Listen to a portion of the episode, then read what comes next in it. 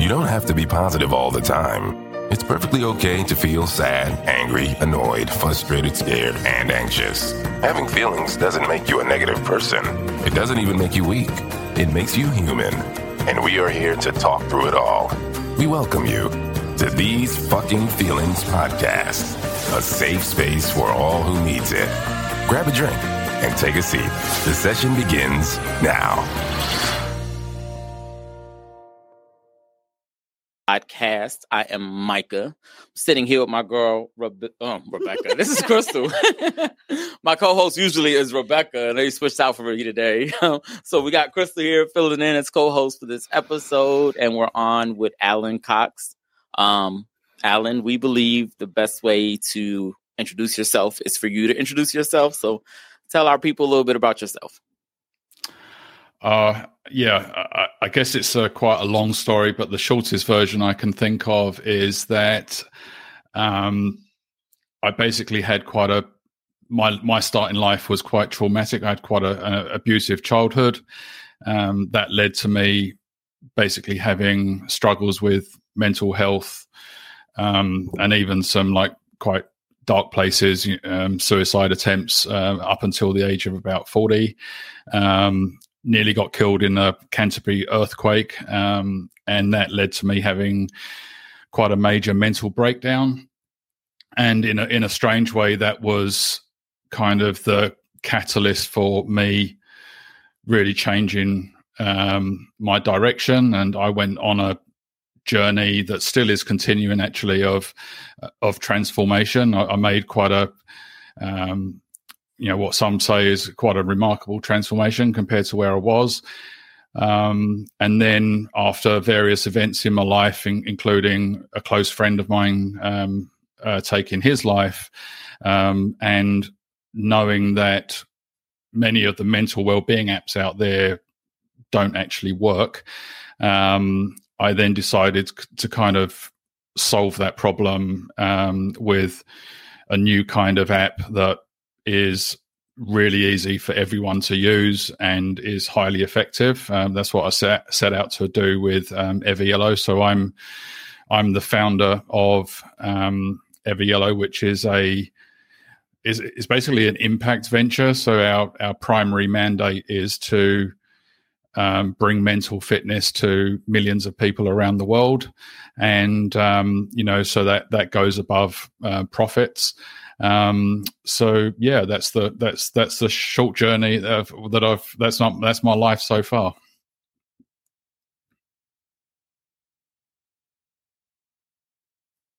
Sorry. We got a new producer sitting in for today. she said she wanted to produce the episode, right? She's my co-host Rebecca, and she's over there forgetting to push button. That's all right. You you can forgive her this time. Yeah, you know what it is. She says she, she got so wrapped up in your story that um, you know, it's like okay, not only did we go through childhood stuff, but then we almost die in an earthquake. Uh, yeah, I did hear that. Sheesh. Um, one of yeah, it's pretty crazy. But um, so is it okay to talk about your childhood? Yeah, absolutely. Yeah, okay. I'm, I'm I'm an open book, so okay. like I I believe telling stories is is a good way for others to kind of heal and make a change themselves. So yeah, completely open. Okay, cool. So not cool, but cool. so um, I guess tell us a little bit about your childhood. Like when I know Crystal was saying uh about uh, how you drove once a year with your dad on a bus, um, across like to different towns. Oh, um, so no, my, my dad was a a bus driver um, for London Transport. So um, there, there's um, there's quite a famous um, route or route, however you say it, um, in London called the the, the number fifteen, um, and it basically goes right from. It's basically a straight route that goes right through like the heart of the city. So it's a it's a really good one for seeing like a lot of the top sites, you know, everything from St. Paul's Cathedral to, you know, whatever. And um, on on a shift, he would do these that route back and forwards maybe eight times a day. And when I was on, I was on uh, school holidays, um, I would go up and, and do that with him. Um, and yeah, to be honest, that was probably it's probably like the um, I, I, didn't actually see a great deal of my dad when uh, when I was growing up because um, yeah, we we was based in like basically a new town that um, grew up after the um, after the baby boom. You know, like L- London was heaving after the um, Second World War and everything, and um, they created these new towns that were were pretty soulless, really. Um, and um, I I was un- I was um, pretty certainly unexpected as a child, and that at that time that put um, there was a lot of stigma, especially for unmarried women to to have a, a child out of wedlock, um, and yeah, I think with that and the having to move away from the family to somewhere quite uh, quite remote and all that kind of thing. I think probably put a lot of strain on things. Um, my dad basically was the sole um, breadwinner, and he would, you know, um, go off early in the mornings and come home late at night. And yeah, I didn't didn't really get to see a lot of him. And then you also have a brother. Yep. Um, so my brother came along um, probably when I was about six or seven, um, and that in a way that kind of made things even worse for me because um, you know lo- looking back in hindsight you know um, uh, a six seven year old kid new new baby comes along you probably are a bit jealous for attention and you probably play up a little bit. And um and that kind of resulted in me kind of you know kickstarting um like more more of this kind of behavior from especially my mum um, that kind of really led to the troubles I had later on. And so, and um, when you say abuse, it was like uh, spanking type of your mom, like hitting you type of thing, or it was it was it was mostly verbal abuse. You know, so like my my mum, like whenever I was like playing or making, um, or you know, making even the slightest bit of noise, mum would tell me, you know, come up very close, hold me hold me by my shoulders and say, you know, think quite nasty things, you know, like right. you're you're a hateful child and things like that, and um, you know, like the the what really the worst possible things to build self esteem. Right. Um, you know, things like you'll, you know, you I don't I don't know, you know, you. You, you'll never make anything of yourself. All, all that kind of stuff. Okay. Yeah, yeah and it's uh and it's crazy because that coming from a parent i know it had to hit you like harder, you know, than like regular bullying, you know. Yeah, exactly. Yeah. Imagine that. Yeah, I mean, yeah, it's kind of crazy. But at, um, so how did you kind of go through your life? Like, how did you get out of that? How did you get out of that mind frame? How did you erase her voice in a way to be able to move on?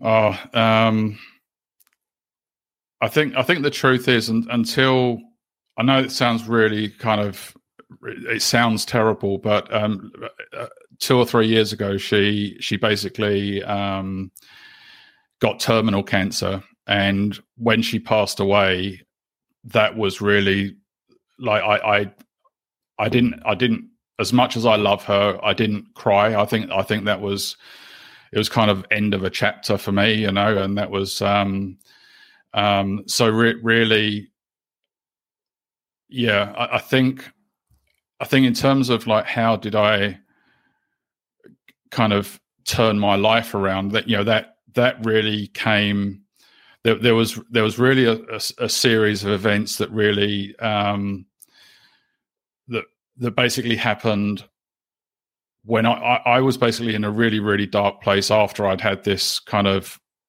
near death experience in the earthquakes and I'd had I basically had this um major mental breakdown and if if anybody like i just for the purpose of your listeners i i had no understanding of what a mental breakdown was before right. um i i thought it just meant someone's having a bit of a depressed period, you know, oh, I'm having a breakdown kind of thing. Um, but what what actually what actually um, kind of happens uh, to varying degrees is that when you've had a very long like period of sustained mental health problems and then and then you know so you, you're already your resilience is already very very very low. Right. Um, when something serious hits you your brain basically goes into survival mode and it it basically shuts down a number of parts of your functionality if you like that Right. not really needed for survival. So in my case i could only function awake for about 2 hours at a time at the most. I i couldn't walk for more than about 20 yards. My my legs were very weak. Um I my speech was you you would have thought I'd had a stroke or something, and um, it's yes, it's re- it's really scary, and um, pe- people have mental breakdowns to varying degrees. My mine was quite serious. yeah it sounds like it Yeah. Yeah, and I, I was told that um, I was told by my caregivers that someone in my con- condition can probably expect to be at least a year before I would even be able to think about going back to work part time, and that that actually made things worse. Actually, you know, and um, um, you know, and then yeah, there you know there was kind of suicide attempts. I, I, I didn't want I didn't want to I didn't want to deal with that. Um, and yeah, I was I was very very fortunate that. Um, I mean, I can tell the story if you like, but but basically, a, a, a program came on TV that kind of changed my life, and that that was really the turning point for me. yeah and now we will love to hear the story Yeah, so so at at the time, I would basically describe myself as being one hundred percent hopeless, like in the sense of I had no hope about my future. I also had an understanding of sorry, I, not a real understanding, but what what my what I had in my head was that this is just the way I am, and this is the way life is going to be for me forever. You know, because I've, I've already been like this for thirty odd years. You know, and and kept on hitting these um, major down points, um, and I, I kind of um, tell the analogy of of it feeling like I was in a black tunnel that was absolutely pitch black. I had no idea what way was out, or even if there was a way out. right Um, and then this this program came on TV, um, and it's actually it was actually a BBC program called "The Truth About Depression," and it's um, it's actually still available for free on on YouTube. And whether whether you're depressed or not depressed, it's actually a really good program to watch. Um, and you know, of course, it's a bit dated now. It goes this goes back, you know, twelve years or so. It's got people from like Coronation Street on there and things like that. And um, basically, there was kind of two, I think, two main things that the program showed me. Fir- First of all, it showed me for the first time that it had all of these graphics of inside your brain and and what have you, and it basically showed me that just like I don't know having diabetes or um, like a skin condition or whatever, there is actually physical things going on in your brain, right? You know, so like as an example, it showed you that somebody with long term depression, like I had, my hippocampus would be um, shrunk by at least like say 20 to 30 percent and and that would have these kinds of consequences. Right. Um and you know so w- what it, i i was kind of kind of stunned in a way thinking oh my god like this this is this is actually real. There's there's there's stuff going on in my head that's actually real, and and the other thing that it showed me is all of that stuff is completely reversible, right?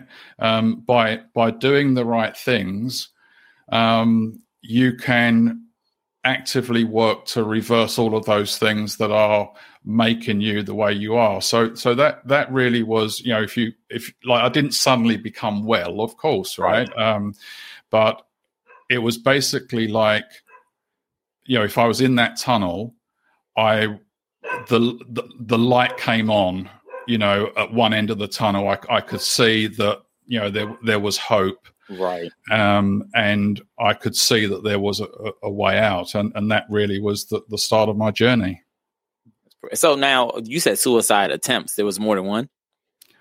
Yeah, I've I've kind of lost count. I've um, it's probably probably like five or six, something like that.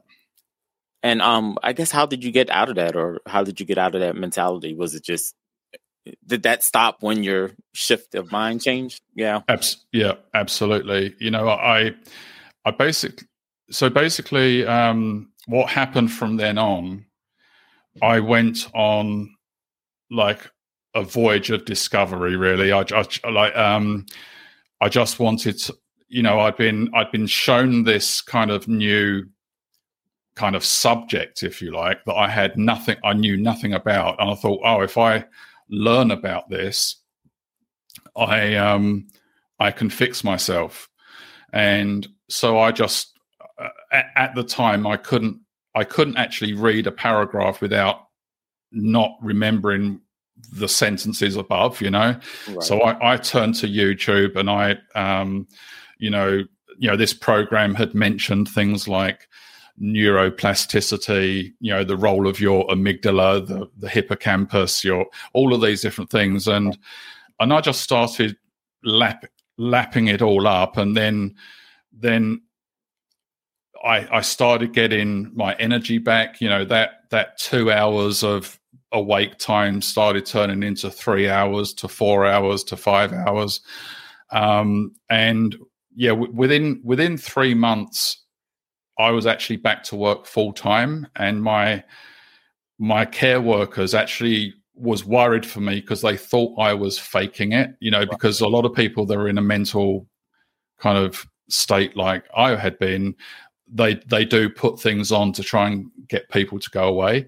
Mm-hmm. Um, but you know, I actually found it quite funny to be honest. But um, you know, I, I got myself back to work and to well-being, but the the, the there's there's be, there's being well, but there's also being there's also I think the the next big discovery for me was that there's a whole new world. There's a there's a whole new place and a way of being right. when you elevate yourself above being just well.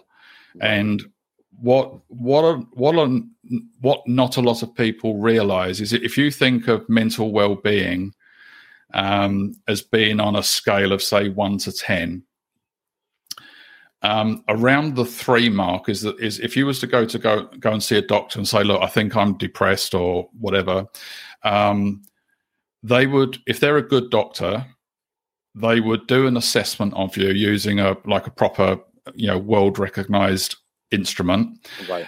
And if you're say a three or below, you would technically be mentally unwell, right, or or mentally ill you know you wouldn't have like you know i'm not i'm not talking about um specific mental illnesses like um i know schizophrenia things like that. i'm not talking about that i'm talking about general well-being right. so if you if you're say a three or below they they would then prescribe you medication suggest you go and see psychiatrists and that kind of thing if you're say three and a half four um they you you are not unwell, right? But you're you're far from being like thriving, right?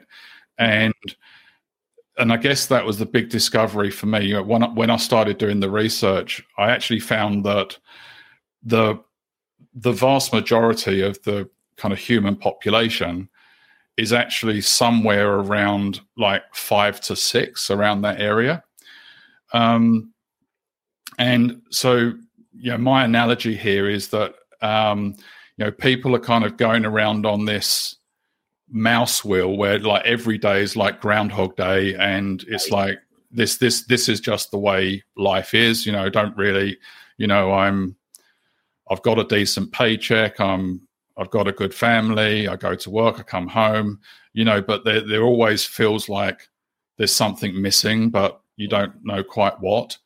Um, and and I, I almost see them as kind of like separate kind of things. Is that like one one thing is your mental well-being, which can be, you know, like five, six, or seven, or, or eight or nine. But you've also got this other thing, which is when you when you learn about how your mind works and you learn specific skills you know f- so for example learning to reframe like thoughts feelings or behaviors so that you have a healthier reaction to them um your your life actually becomes much much much well it becomes much easier for a start right. and and and it just becomes a lot a lot you know you get um, a lot more moments of, of joy in your life. And um, and yeah it, it, was really kind of that understanding that really led me to do to do what i'm doing today. And that's pretty cool. I want to ask about this earthquake though yeah. because that had to be horrifying right? I couldn't even imagine it. Yeah it was. So so um this was in february mm-hmm. and in I think it was uh, you know September the previous year. Um, you know, at that time I had been so I'm originally from the UK. Uh, I was born in London, and we had been living in New Zealand um, at that time for about 11 years or so, and we you know there's there's all like museums here where they show you like past volcanoes and you know so uh, we we kind of knew we lived in a, a place that um, is susceptible. But um, where where I live um, it's it's basically a, it's called the Canterbury Plains and if you if you basically go up onto the like a higher elevation or you're in an aeroplane and look down it's you know I, I live in the, this it looks like a massive flat sheet right Okay. And at that time, there was no knowledge that Christchurch or Canterbury was one of the susceptible regions. You know, it, we always had it in our head that if there's a big earthquake, it's going to be in Wellington or on the North Island or something like that. So, and and during that time, we also, you know, even if I think maybe once or twice there was a slight tremor that just shook the glass slightly, and our friends would have phoned up and said, "Did you feel that?" All right.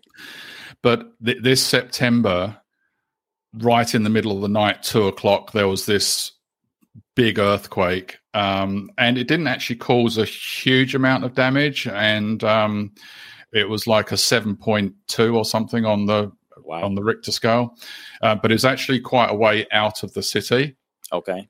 Um, but um, you know, it was still a very traumatic event. I remember um, my young boy, you know, screaming, and I'm like, I'm I'm crouching over him, like saying, "Look, I'm, I'm you're fine. I'll, I'll protect you," kind of thing. And um, and then then what happened after that is you you just get this ongoing period of aftershocks, right?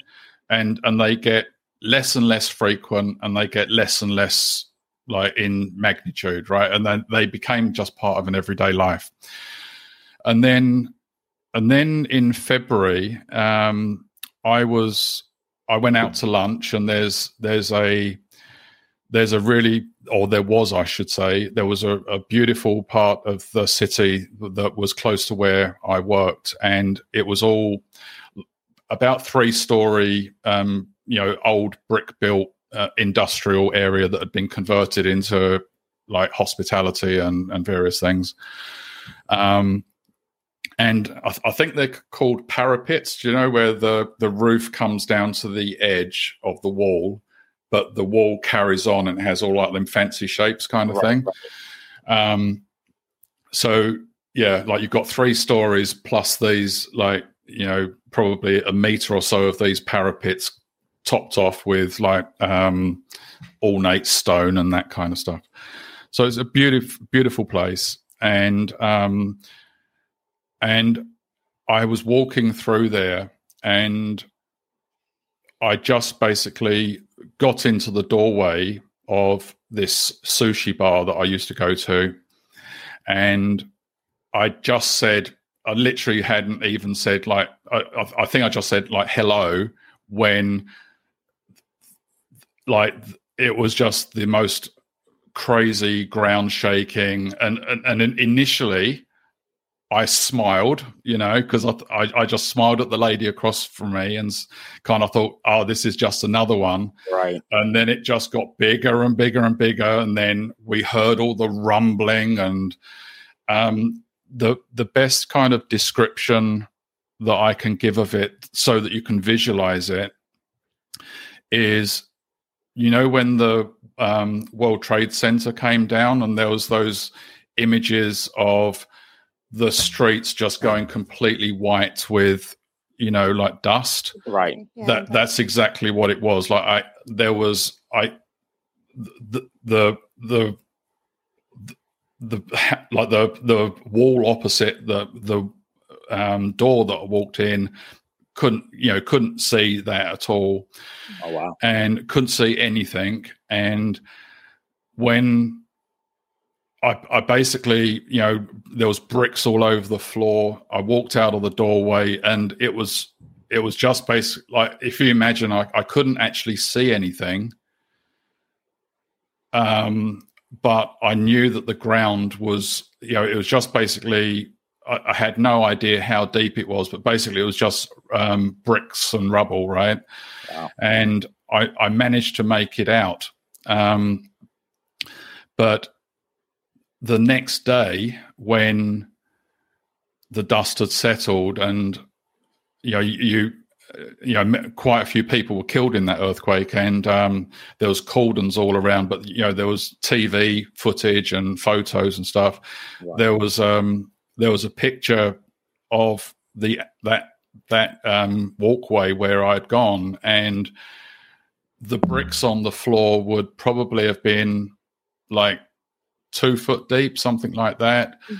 And there was, and just opposite the doorway where I'd walked in, there was a car, um, and it was basically flattened to about half of its height. Oh wow! And and that and that's when it really kind of like that's when I really it really brought it home to me, like how close I'd come. And yeah, thank thank God I I I wasn't um, walking a little bit slower that day. Right, right, right. What was going through your head when it started?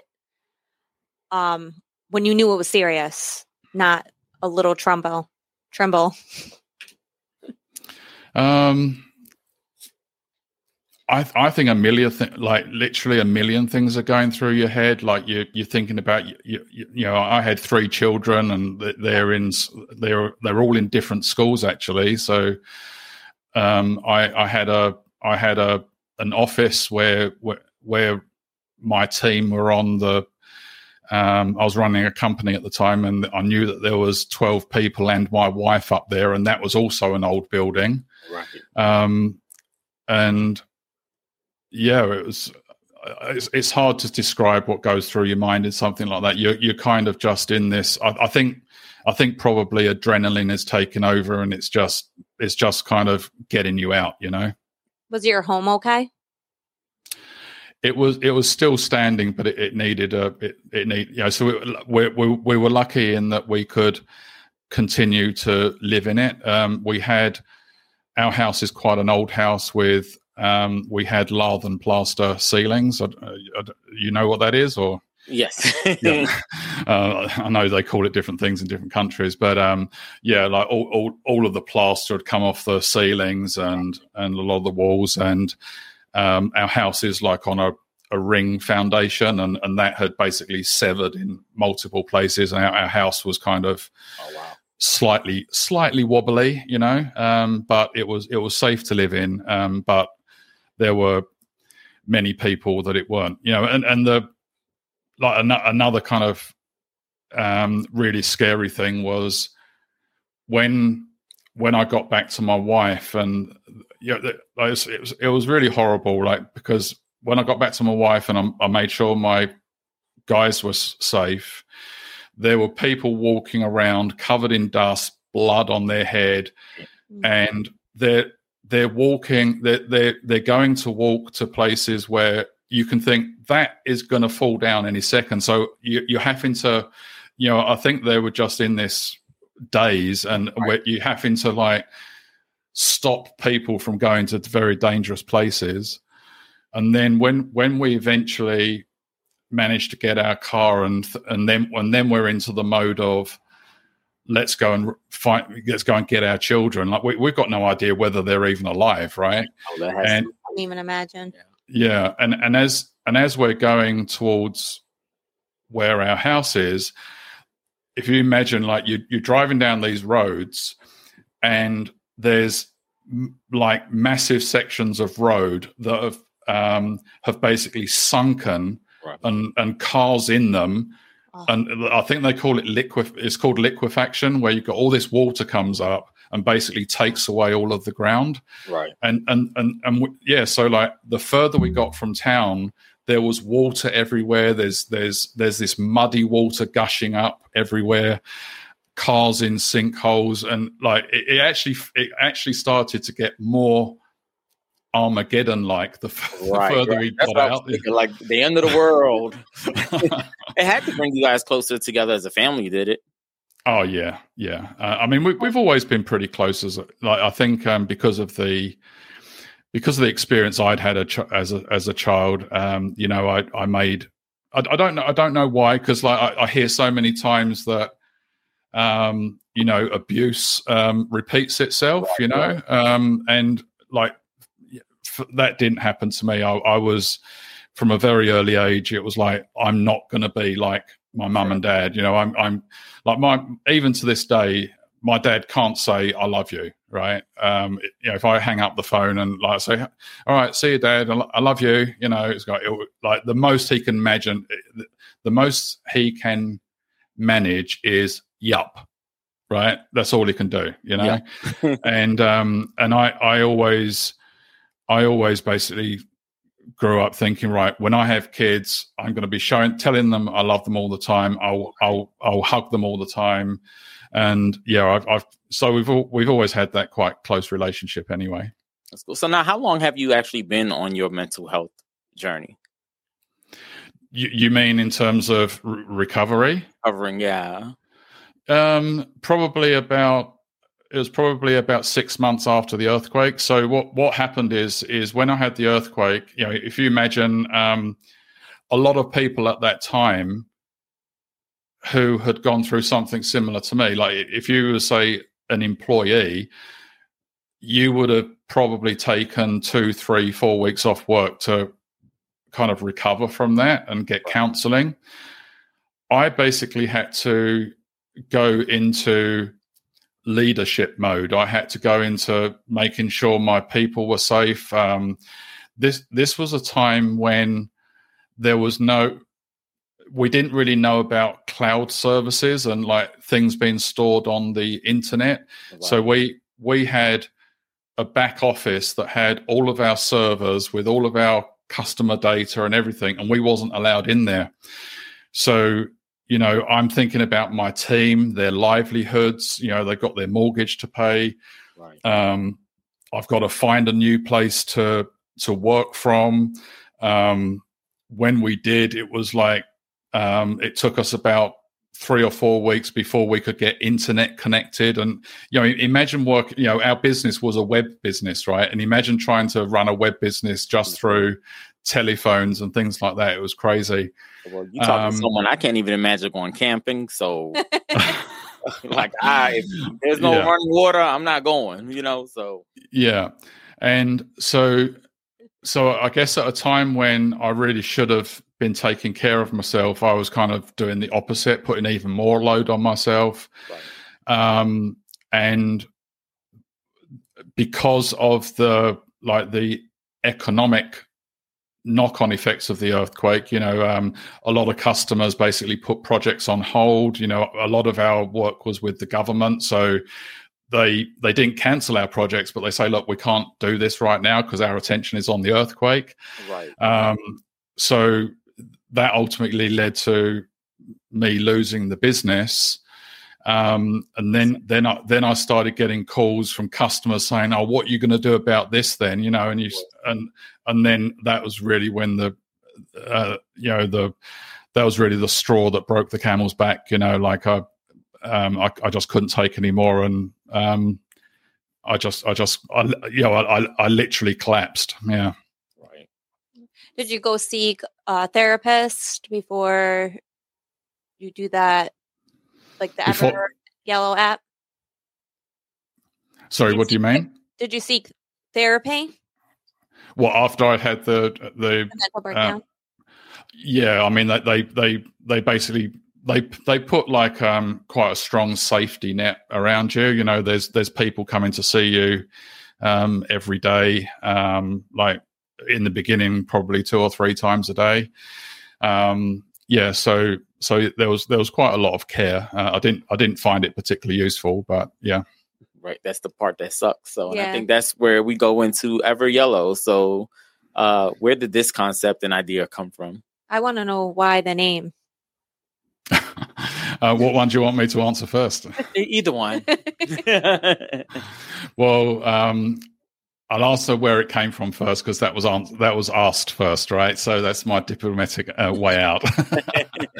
um, I guess I, I already had, you know, the the knowledge that most mental well-being apps are not really very effective. I know that when I was in my recovery, I was given a list of apps to try, and I actually tried a bunch of them, and found them no help at all. And I actually thought that was because of me, not because of the app. Right. Um, and I then found that there's plenty but of reason. Sorry. um, I, I, I, actually found that there was um, a lot of research um, that showed that um, a lot of apps, you know, there's there's little research data that show show that they work. Um, and then there was a lot of increase in visibility around mental health. You know, I, I one of my favorite artists, you know, um, Avicii took his life. You know, Anthony Bourdain that I used to watch a lot uh, took his life, and um, and I, would I'd already been kind of thinking about doing something like this. Um, and as a quick aside, my my kind of career background was in um, like design thinking and innovation. So I'd, I'd already been kind of ruminating, I guess, around. I wonder why these apps don't work. I wonder how we can make something that's that really does work. You know, and um, and then I guess you know a, close a close friend of mine uh, um, unfortunately took his life, and and at the time my consulting business it was it was going okay, but it, like it was actually bringing me down mentally. Um, so that was when really I, de- I decided um, uh, to do something.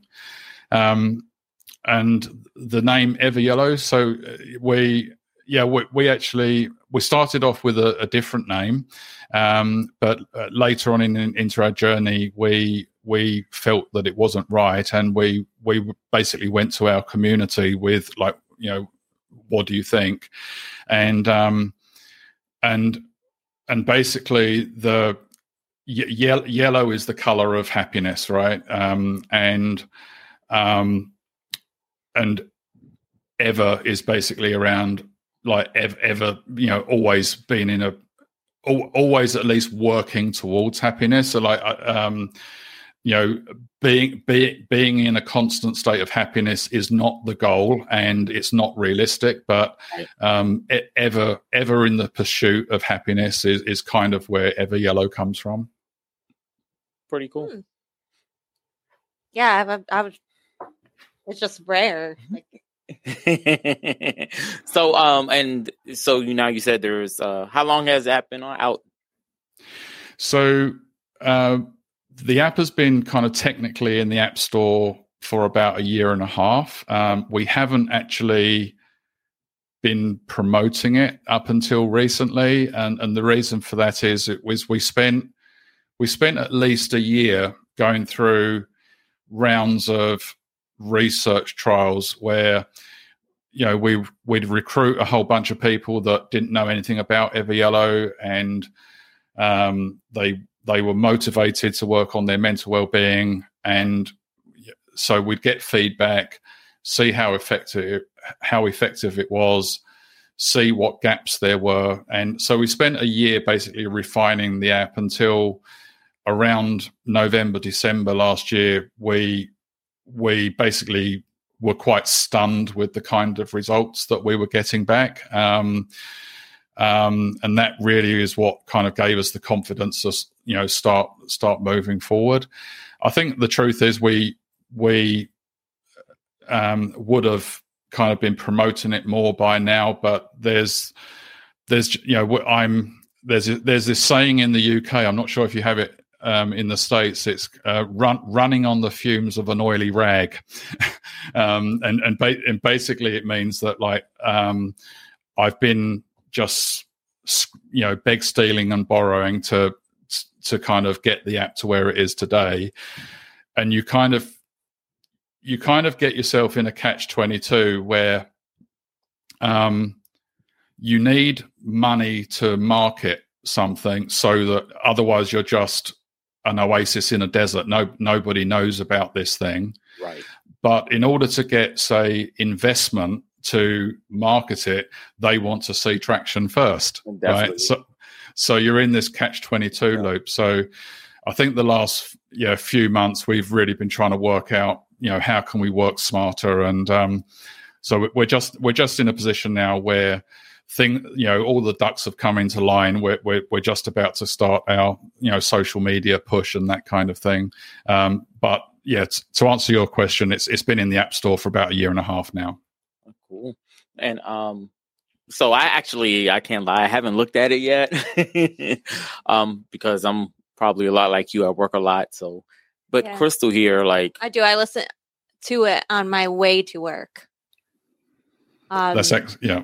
Yeah, I used to listen to motivation speeches and stuff like that, but I yeah. started listening to Everyellow. Every Yellow. Yeah. Fantastic. And now knowing what it means, I think is awesome too. Like, okay. Yeah, definitely. yeah. Um, I know this is off that topic. What that um, I wanted to hear about how you met your wife. How I met my wife. So, um, we, when I was younger, um, I, I all I wanted to do was creative stuff at school right? And when it comes to taking your exam, uh, sorry, taking your options, right? I chose woodwork, art, history, social science, and I kind of got the proverbial slap round the head from my parents saying, "Oh, that's all a waste of time. You'll never make anything of yourself doing that." And I got pushed into kind of more science and technology. Anyway, I ended up um, getting onto this apprenticeship, uh, electronics apprenticeship with GEC Marconi Avionics. Um, and my wife, uh, you know, my wife to be was basically um, one of the one of my co-apprentices, and um, uh, so that apprenticeship was about three year, three and bit years long. And for the first for the first couple of years, I won't I won't quite say we hated each other, but like you know, it wasn't great. Um, was love at first sight. yeah, um, but there was there was this there was there was this one um, Christmas that I'll, I'll never ever forget it, where I I would I don't think I had ever had any feelings for her, right? But one Christmas, like she'd had a few drinks, um, this other guy had had a few drinks, and I saw them kissing, right? And I just had this overwhelming feeling of like, no, you're mine. Right? It's just really, really weird. Like I just and um and after that, I kind of made a move to, you know, invite her to a, like a, a local disco and what have you. And um, um, we was having a slow dance and I nibbled her ear and that was the end of it. I heard the story. I just want to hear it again. oh, you've already heard. Where did you hear that? Um, on another um interview that you did. Oh, okay. Okay. Yeah. I told you you got a fan. so Crystal is your fan, okay? Um, it was with the gentleman that was talking about the race challenge. All right. Yeah. You remember that? Uh, Yeah. I'm actually gonna try it and see Yeah. if. She's trying to get all of us to try it, but yeah, I want to do it like in our office and see if it works. Yeah. Yeah. Did you try it? The what challenge? the, rice, cha- like challenge. you cook the rice, put it into different containers. Um, no, I didn't, and the re- the reason is um, so one one of my attributes that's kind of come from me being forced into this engineering side of things Mhm. is that I always I don't ever take anything on face value.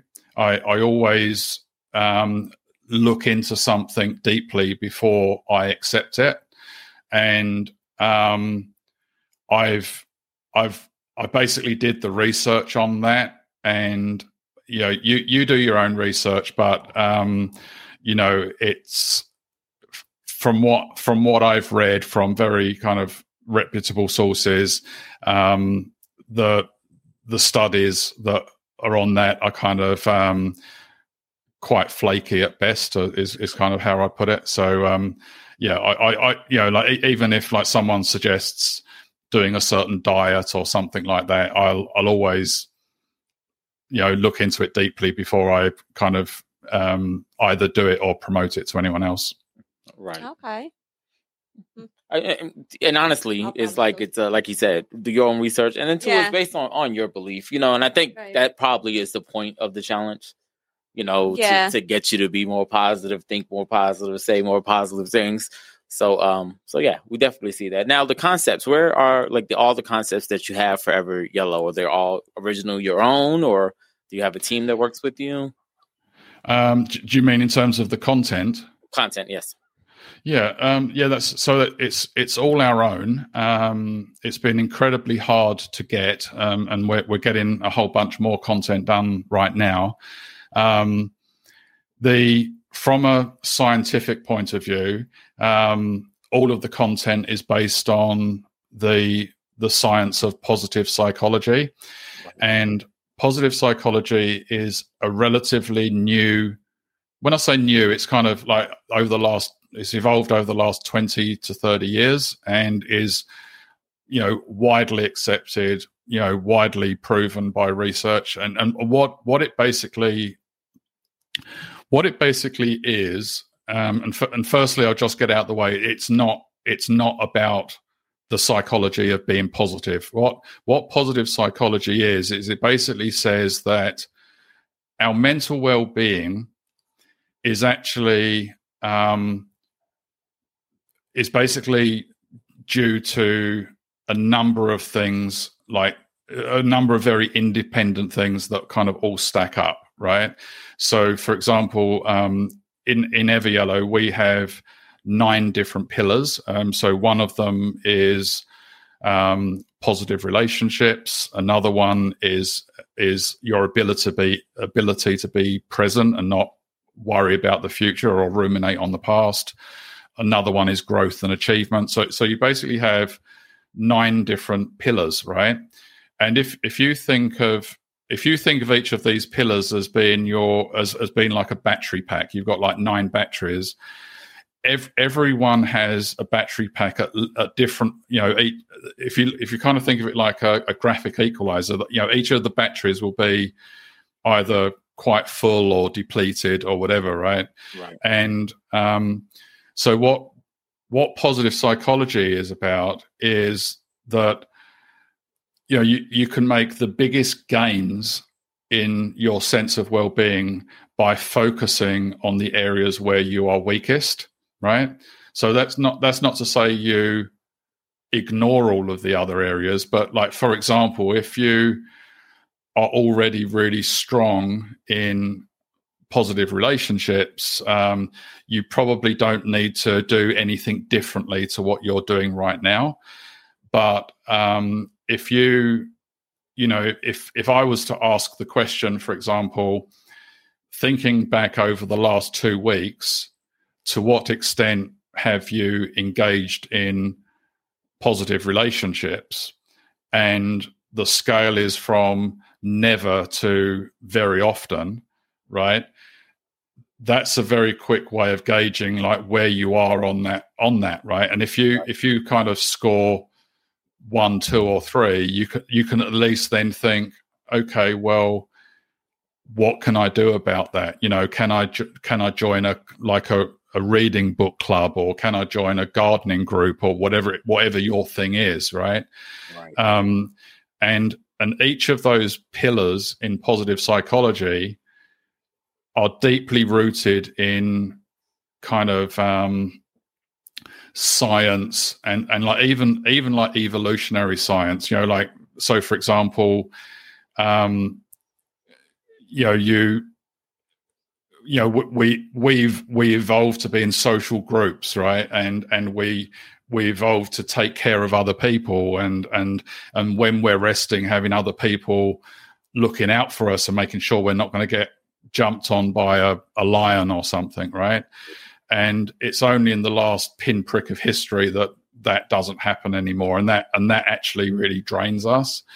Um, so so that's kind of how we kind of model our content, um, and yeah, we we recruit narrators that are um, and content writers. Sorry, we we recruit content writers that can write the content that has that good scientific backing to it. Um, and um, we then h- hire narrators that can sp- basically translate that content and speak it in a very like natural, authentic way. Um, so, so we do all that ourselves. So now, is there a stage in someone's healing journey that you think that your app would be best suited for them? Um, well, act- actually, um, I would say that the the app the app is basically for everyone's general well-being. You know, if, if you think if you think of like say a bell curve, right, where um, you know around the five to six mark is where 80, 80 odd percent of the population is. Right. You know, we we we want to stop people from going down and we want to get them up so that they you know they have better relationships so that they have more energy they feel more optimistic about life and and all of those kinds of things right but if you're um if you're say a three to you know anywhere under a um say a five or six, we we want to get you back up to that place as quickly as we can. Um, I want to make it clear that um, anyone that's say below a three, um, you you shouldn't rely on an app like Everyellow. You should definitely go and seek um, professional help. Right. Um, Everyellow, um, we're we're not you know for for legal reasons, we're we're not going to make any claims about this is good for depression. Right. Um, what what I will say is that we've had we've had many people write letters to us that have had like say severe PTSD, um, people that were in say a self harm situation, um, and they've said that as a result of using Everyellow. They're now in a in a much better place, which is great. Um, so, like, there's there's no harm in trying it to support wherever you're at, but I, I, I would basically like to uh, Everyellow to be seen as, you know, if don't don't just don't just accept the status quo of life. You know, you, you only get one life, and like I have this story about my my mum, like when she was like in the hospice and very close to you know passing away. And i i kind of said to her you know asked her some questions about her life and you know you know what what are you most proud of and what have you. And and she couldn't answer me. And like uh, and tears come down her face. And i th- like she although she didn't actually say it i think i think what she was thinking is look here i am. I'm just about to die and i haven't Right. I, ha- I haven't I haven't been the person I really wanted to be. Definitely. Um, and and I think that's my main message for everyone. You know, don't don't just accept.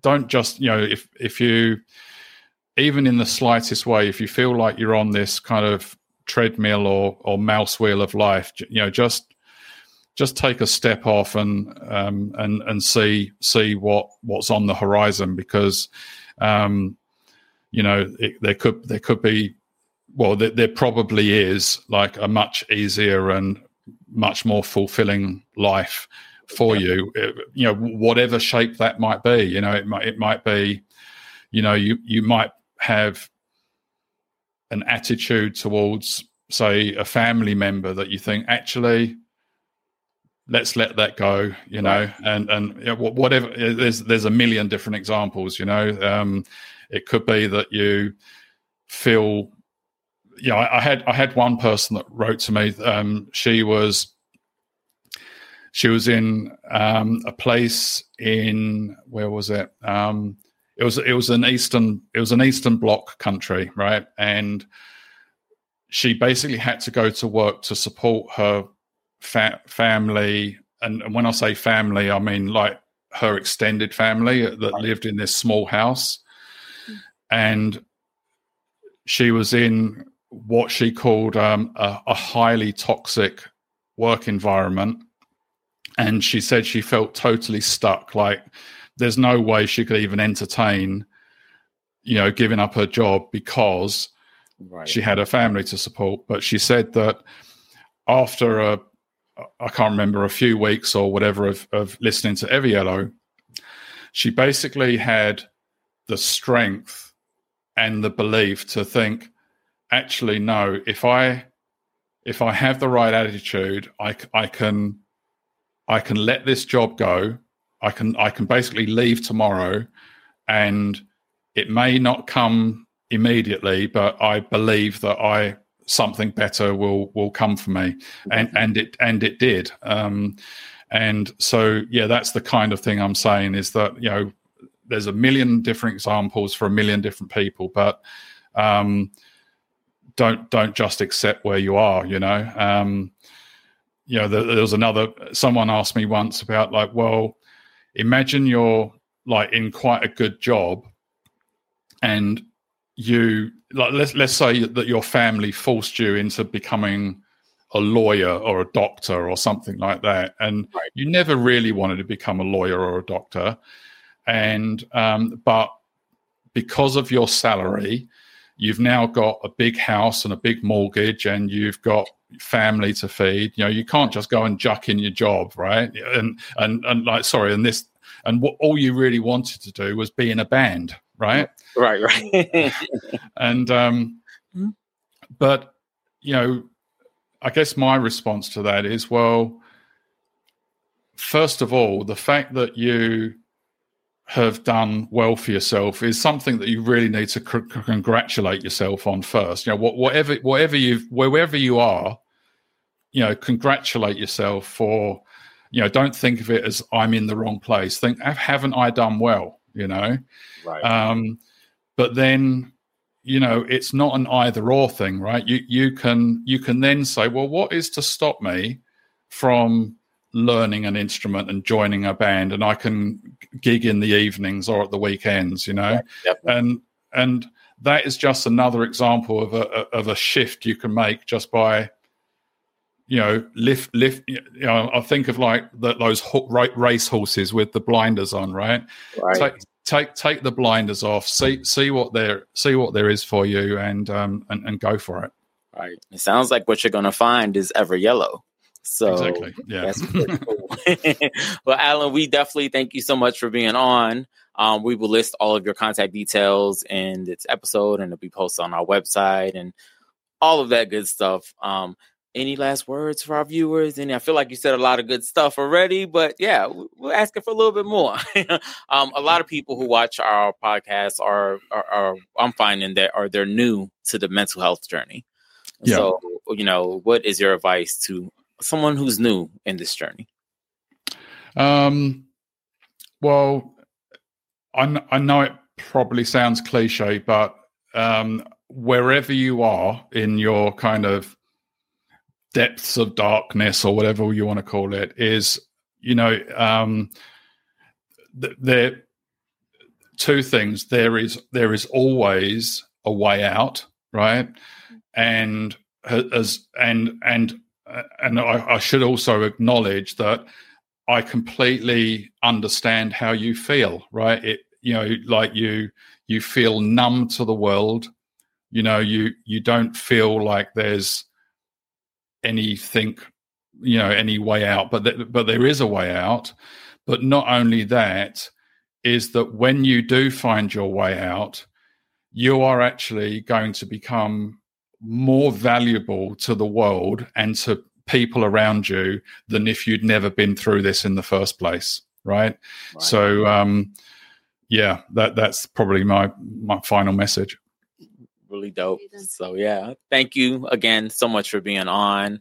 Um and uh, once again, we're gonna list all your contact information. I'm gonna check out the app myself and promise myself I'm gonna do it, and I'm gonna write a blog about it. So awesome. yeah so we're gonna we're gonna do that. And then um yeah we thank you and we will be on contact. That's excellent. Thank you very much indeed. Bye. Bye bye